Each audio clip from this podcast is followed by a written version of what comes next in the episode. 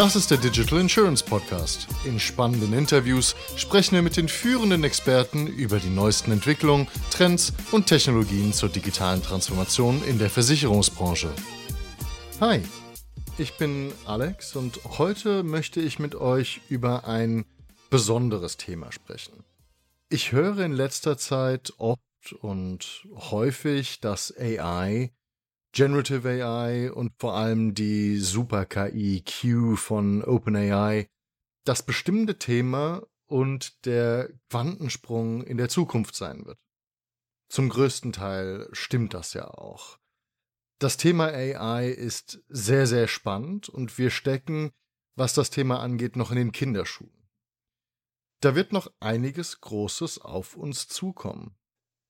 Ein Thema allerdings, das mir ein wenig zu kurz kommt, ist der Quantencomputer und spezifischer Simulation, die uns der Quantencomputer ermöglicht. Zunächst einmal müssen wir uns die Geschichte des Computers an sich ein wenig anschauen. Seit den 60er Jahren hat sich die technologische Entwicklung des Computers exponentiell entwickelt. Computer sind immer kleiner und dabei auch immer leistungsfähiger geworden. Allerdings stößt diese Entwicklung mittlerweile langsam an die Grenzen der Machbarkeit. Die einzelnen Komponenten von Mikrochips und andere essentielle Teile des Computers sind bereits so klein wie einzelne Atome und können nicht mehr kleiner und nur noch bedingt leistungsfähiger werden. Wo also können wir hier ansetzen? Computer funktionieren, dem derzeitigen Stand der Technik nach, dank Transistoren. Kleine Schalter, die entweder an oder aus sind und mit einer Größe von circa 14 Nanometern 500 mal kleiner als rote Blutkörperchen sind. Logic Gates, die sich aus mehreren Transistoren zusammensetzen, sind entweder offen oder geschlossen. Und so erlauben oder verweigern sie den Fluss der Bits. Entweder 0 oder 1. Jetzt kann man natürlich unzählige dieser Logic Gates aneinanderreihen und so die Leistung steigern. Das ist, vereinfacht natürlich, der Grund, wieso sich die Computer in den 60 Jahren dahingehend entwickelt haben, nicht mehr nur simple Rechenaufgaben zu lösen, sondern auch die modernsten Computerspiele zum Laufen zu bringen. Allerdings stoßen wir hier auf eine weitere Einschränkung, die wir derzeit haben. Es kann immer nur eine Rechenaufgabe nach der anderen gelöst werden. Um eine komplexe Rechenaufgabe zu lösen, muss der Computer die einzelnen Berechnungen in einer bestimmten Reihenfolge durchführen was sehr zeitaufwendig sein kann. Insbesondere dann, wenn viele Berechnungen durchgeführt werden müssen. Wie also entwickeln wir uns hier weiter? Oder akzeptieren wir einfach, dass das jetzt das Ende der Entwicklung in der Computertechnik ist? Die Antwort hierauf sind sogenannte Qubits, die Weiterentwicklung der Bits und der Startschuss für den Quantencomputer. Bevor wir darauf eingehen, muss ich nochmal, zumindest kurz, über ein Experiment eines österreichischen Physikers sprechen. Mit seiner Katze. Ich denke mal, dass er euch allen ein Begriff ist. Die Rede ist natürlich von Herrn Schrödinger. Er kam auf folgendes Gedankenexperiment. In einer Kiste befinden sich eine Katze, ein radioaktives Präparat, ein Detektor und eine tödliche Falle. Wenn das Präparat zerfällt, wird der Detektor ausgelöst und die Falle fällt und tötet somit die Katze. Da man nicht genau weiß, wann dieses Präparat zerfällt, weiß man nicht, wann und ob die Katze tot ist oder nicht. Die Katze ist also entweder tot oder lebendig, aber wir wissen es nicht, solange wir die Kiste nicht öffnen. Somit hat die Katze, bis wir die Kiste öffnen, zwei Zustände, sowohl tot als auch lebendig. Sie ist de facto beides, bis wir halt die Kiste öffnen und nachschauen. Dasselbe gilt für die Qubits. Qubits sind sowohl 0 als auch 1. Erst wenn diese kontrolliert werden, also die Kiste geöffnet wird, muss sich das Qubit festlegen, ob es 0 oder 1 ist. Jetzt können statt Logic Gates wie bisher Quantum Gates Rechnungen mit Hilfe dieser Qubits parallel durchführen. Somit steigt die Leistungskapazität exponentiell an, je mehr Qubits man hat. Das klingt jetzt erstmal nicht so spektakulär. Und wir sind auch noch, was die Entwicklung der Quantencomputer angeht, in der Frühphase. Wir haben Stand jetzt Quantencomputer, die nur mit wenigen Qubits rechnen können.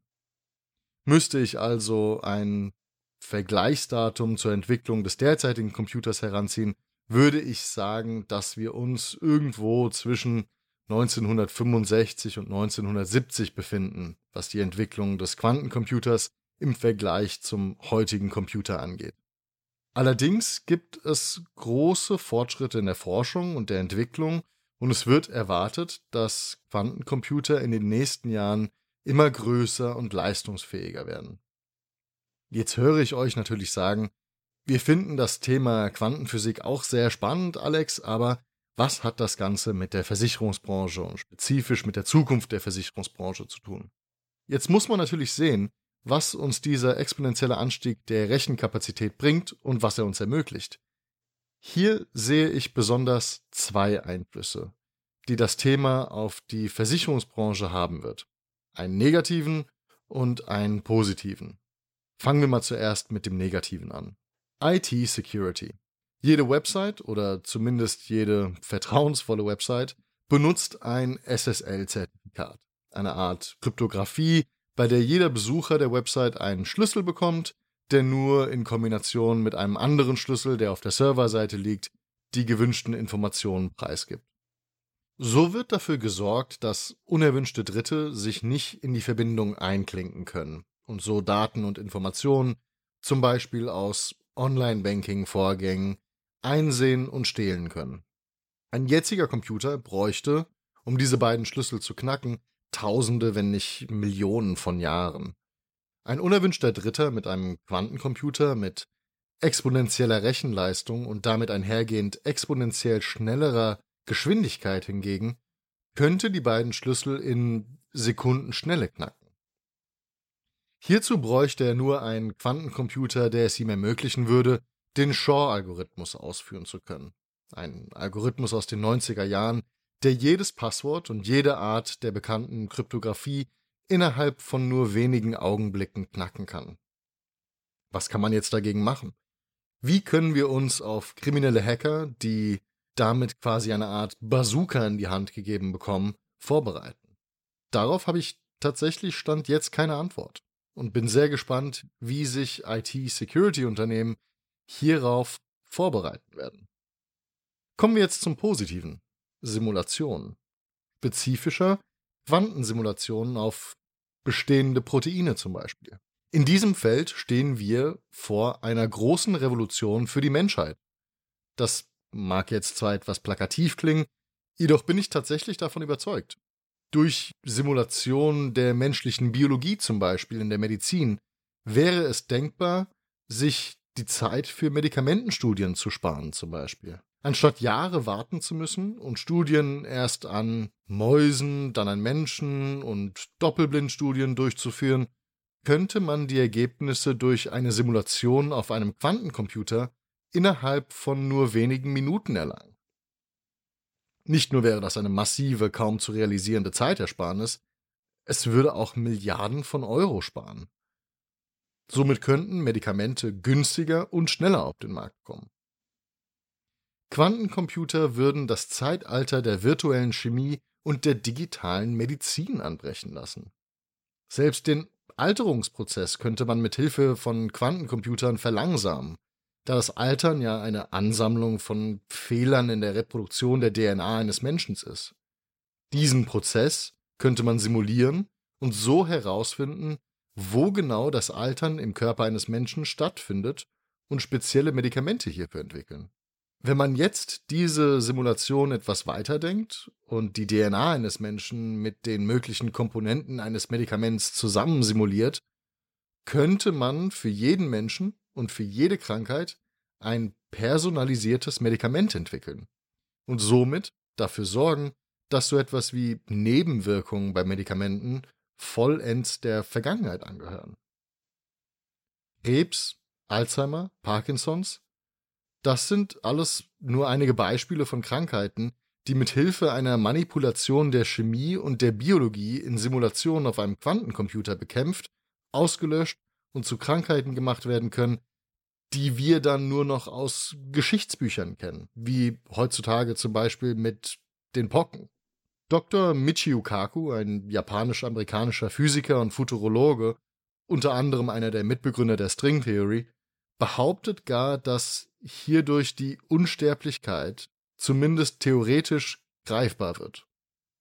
Wenn man sich die positiven und die negativen Auswirkungen anschaut, denke ich, dass die positiven Auswirkungen des Quantencomputers, zumindest in diesen beiden Beispielen, im Großen und Ganzen die negativen überwiegen werden. Auf viele Aspekte, auf die sich Quantencomputer auswirken werden, gehe ich hier gar nicht ein.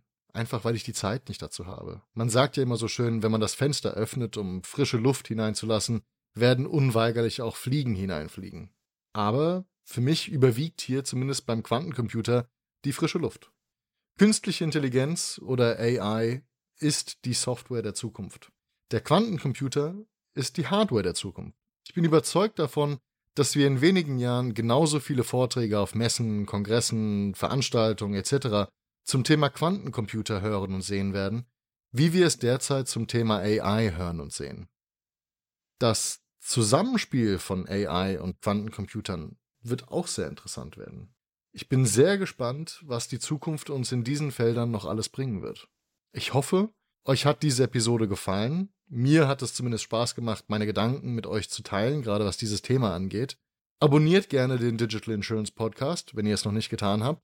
Folgt uns auf LinkedIn und hört gerne wieder rein bei unserer nächsten Episode. Und wenn ihr hierzu zu dem Thema Quantencomputer irgendwelche Anmerkungen habt oder Ideen habt, dann schreibt mir gerne auch auf LinkedIn und teilt mir eure Ansichten. Viel Spaß und bis zum nächsten Mal. Das war eine weitere Ausgabe des Digital Insurance Podcast. Folge uns bei LinkedIn und lass eine Bewertung bei Apple, Spotify und Koda.